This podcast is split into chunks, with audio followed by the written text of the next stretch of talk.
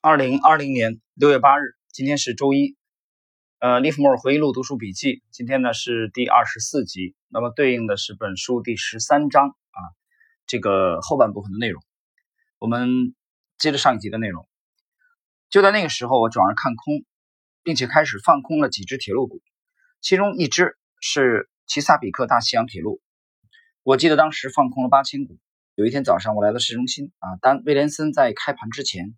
把我叫到他的私人办公室，对我说：“拉里，现在不要动齐萨比克大西洋铁路这只股票，你放空了八千股，那绝不是一笔好交易。今天早上我已经在伦敦替你回补，并转为做多了。我很确定齐萨比克大西洋铁路将下跌，报价纸带上明明白白地告诉我了这一点。除此之外，我已经对整个市场看空，虽然不是极度或不顾一切的看空，但也已。”足以让我安心持有一些空头的持仓。我对威廉森说：“你这样做什么意思？我可是看空整个市场，而且所有股票都将下跌。”但他只是摇摇头说：“我这样做是因为我碰巧知道了一些有关齐萨比克大西洋铁路的事情，而这些是你不知道的。我给你的建议是不要放空这只股票，除非我告诉你这样做是安全的。我还能说什么呢？这不是一般愚蠢的小道消息，而是董事长妹夫的建议。但……”不仅仅是埃文·马奎德的挚友，也对我很友善而慷慨。他已表明对我的信任，也相信我的话。我除了心怀感激，还能做什么呢？因此，我的感情再一次打败了我的理智，我退缩了。我的判断屈服于他的想法之下，这造成了我另一次毁灭的开始。一个正直的人总是把别人的恩情放在心上，但若要做一个交易人，就应该避免遭受这种感情的影响。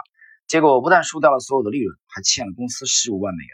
我感到很沮丧，但是丹对我说：“不必担心那件事，我会帮你渡过难关的。”他承诺说：“我会的，但你必须配合我，你必须立即啊，立即停止独立交易，总不能我在帮你，却因你的动作而造前功尽弃。你就别再管市场了，给我个机会，让我替你赚点钱好吗，拉里？”我不禁又在说出这句话，我还能怎么办？我感激他的善意。又做不出任何一点会被认为是忘恩负义的事，我渐渐地对他越来越好感。他和蔼可亲又非常友善，我记得从他那里听到的全是勉励之词。他向我保证一切都没问题。大约半年后，有一天他满面笑容地找我，给了我几张支票。我说过我会帮你渡过难关的，他说，我做到了。接着我发现他不但把我全部的债务勾销，还给了我一笔钱。我本以为可以很轻松的凭这笔钱东山再起，因为市场情势大好。但他对我说：“我替你买了一万股大南大西洋铁路的股票，这只股票是他妹夫埃文·马奎德所控制的另外一条铁路。当然，这只股票的命运也掌握在他的手中。当有人像丹·威廉斯那样对待你时，除了说谢谢之外，你还能说什么呢？不管你对市场的看法如何，也许你很肯定自己是对的。但正如派特·赫恩常说的。”在你下注之前，一切都说不准。而丹·威廉森正用他自己的钱在替我下注呢。哎，结果南大西洋一路下跌，而且一蹶不振。我的一万股也出现了亏损，我记不清亏了多少。后来他替我把它卖掉，我欠他的钱更多。但我这辈子从来没见过像他这样有耐心、不会纠缠不休的债权人。他从来不提我的欠款，相反，他净说些鼓励的话，告诉我不要灰心。最后。他又用同样慷慨且神秘的方式替我弥补了亏损。他从来不对我透露任何细节，盈亏只是账目上的数字。但威廉森只是对我说：“我们用其他交易的便利帮你弥补了大南大西洋的亏损。”他还告诉我他如何卖掉七千五百股其他股票，并获得相当大的利润。我可以老实告诉你，直到丹威廉森告诉我所有的债务都一笔勾销了之后，我才知道天底下有这么好的事。同样的事情发生了几次之后。我开始静下心来思考，并且从不同的角度审视自己的处境。最后，我终于恍然大悟：显然我是被丹·维兰斯利用了。我一想到这一点就很生气。但更让我气愤的是，我居然没有及早发现。我看清整个事情的经过之后，立刻去找丹·威廉森，告诉他我不干了。然后我就离开了丹·威廉森布朗公司的一间办公室。我没有说他或他的任何合伙人的任何坏话。讲了之后对我有什么好处呢？但是我必须承认，我生自己的气，比生威廉森公司的气还要多。我不会因为赔钱而耿耿于怀。每当我在股票市场赔钱后，我总是认为自己学到了一些东西。也就是说，如果我赔钱，我一定会学到某种经验。这些赔掉的钱就是我付出的学费。一个人必须要有经验，而要想有经验，就必须为取得经验付出代价。但对我来说，在丹威廉森公司的经历，真正让我痛心的是，我因此丧失了一次把握大行情的好机会。一个人损失了金钱并不算什么，可以再赚回来。但像我当时能遇到的那种行情，却不是每天都会出现的。你可以看得出来，当时的行情是。容易赚大钱的最好时机。我的意思是说，我的解读完全正确，赚几百万美元的机会就摆在那里，但我却让感恩图报的心理干扰了我的操作。我自负手脚，不得不依照丹·威廉森的意思去做。总之，这种感觉比跟亲戚一起做生意更不愉快，真是糟透了。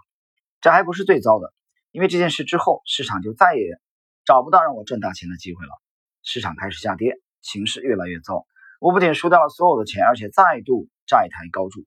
我的负债状况比以前更严重了。那几年是一段漫长的惨淡岁月，从一九一一、一九一二、一九一三到一九一四，市场根本就没钱可赚，机会的踪影不见了。而我的情况也比以前更糟了。只要不是在看对的情况下赔钱，赔点钱也没什么好抱怨的。而这也就是为什么我对这段经历耿耿于怀的原因。毫无疑问的，这种情绪让我感到心神不宁。我从过去的经验学习到，投机者有许多容易出现弱点的地方。若以一般的正常人来看，我在丹威廉森公司所做的事可以算是相当得体。但作为一个投机者，我任由自己受到外界事物的影响，而把自己的判断丢在脑后，则是不应该，而且更是不明智的举止。知恩图报是高尚的品德，但不应该用在股市上。因为报价纸袋是不讲义气的，更不会奖赏忠诚的行为。我明白当时自己不可能自行决定一切，但我不能因为只想在股市中交易就改变自己的信念。生意之道就是投机归投机，而身为投机客的我，经营之道就是永远只能依据自己的判断来操作。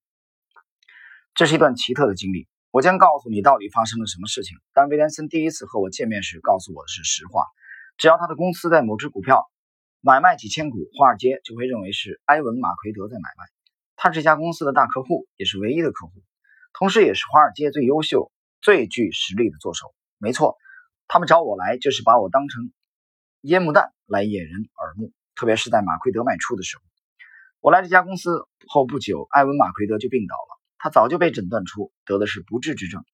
当然，丹·威廉森早在马奎德知道自己的病情之前就知道此事。这就是丹为什么要回补我在奇萨比克大西洋股票空头持仓的原因。他当时已开始把他妹夫的一些投机性持股和其他的股票卖出变现。当然，马奎德死后，财产管理人就必须把他的投机和半投机性持股变成现金。但那个时候市场已经进入空头，但设法将我束缚住，而这对那些遗产是大有好处，并不是我自夸，我的交易量非常大。这对股市的看法非常准。我知道威廉森肯定记得我在1907年空头市场的成功操作，因此他不能冒这么大的险。如果我当时继续放空，那么等他需要将埃文·马奎德的个人资产变现时，我手里已经有了很大一笔钱，足以交易近十万股。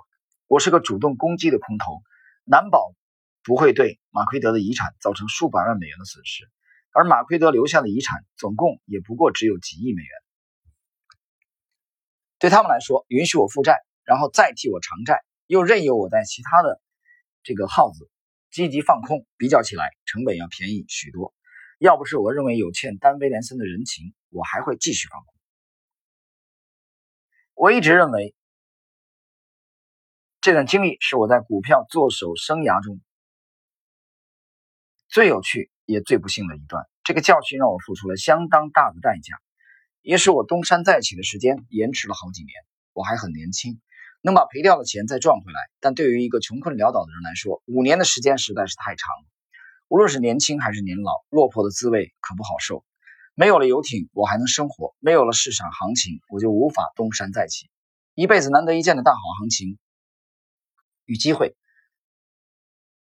把我曾失去的钱就挂在我的面前，而我却无法伸手去抓。但威廉森真是个厉害的角色，圆滑老练，富远见，精明果敢，他善于思考，极具想象力，能够发现所有人的弱点，然后毫不留情的加以利用。他经过一番评估后，迅速想到对付我的方法，致使我在市场不再具有丝毫威胁。他实际上并不是想让我亏钱，相反的，他在金钱方面对我非常慷慨。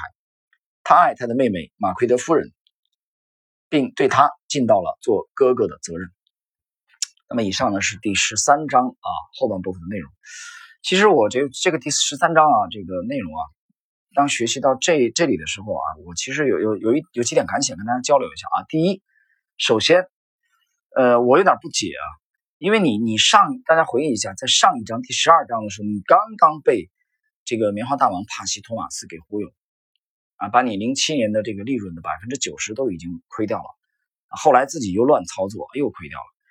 但这一章紧紧接着这一章又变成了一个丹威廉森啊，又变成了一个这个。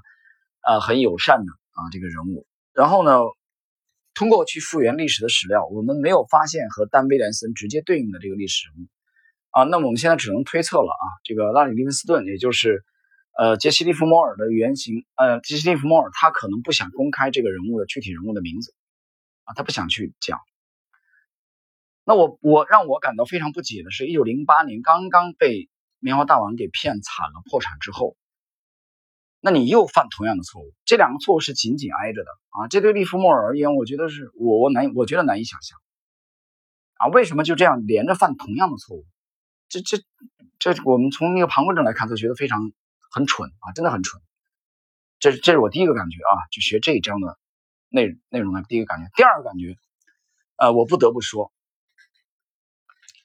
呃，我们之前啊很多的溢美之词啊，赞扬啊。这是一部旷世的经典，但是我其实也忍了几章了啊。这话其实，其实在前面几章就想讲，我还是忍到了第这个今天这个内容。今天第二十四集第十三章结束，我要讲这个感觉了。啊，我不得不讲一句啊，对这部旷世经典的啊，我觉得瑕疵了啊。我个人观点啊，这个观点我在任何的这个报章媒体上没有看到过。啊，当然我我也知道，可能对这部书的很多超级粉丝来说，他们可能觉得难以接受。啊，我觉得一家之言吧。呃，这部书写的非常非常棒啊，非常棒，棒到什么呢？棒到出版一九二三年出版到现在将近一百年，成为了几乎所有的这个对冲基金经理人啊、资管人士啊、基金经理的几乎案头必备的必读的著作啊。无论你是做价值投资还是做这个呃趋势投资。这一点我们就不用再谈了吧？那我就谈一谈我认为的这部书的啊瑕疵。我觉得这部书有一个明显的瑕疵，什么呢？比较啰嗦，不够简洁。也就是埃德温·勒菲弗在陈述拉里·利文斯顿的交易经历的这个过程中啊，尤其是他在呃这个用第一人称的这个语气来口述啊利文斯顿的感受的时候。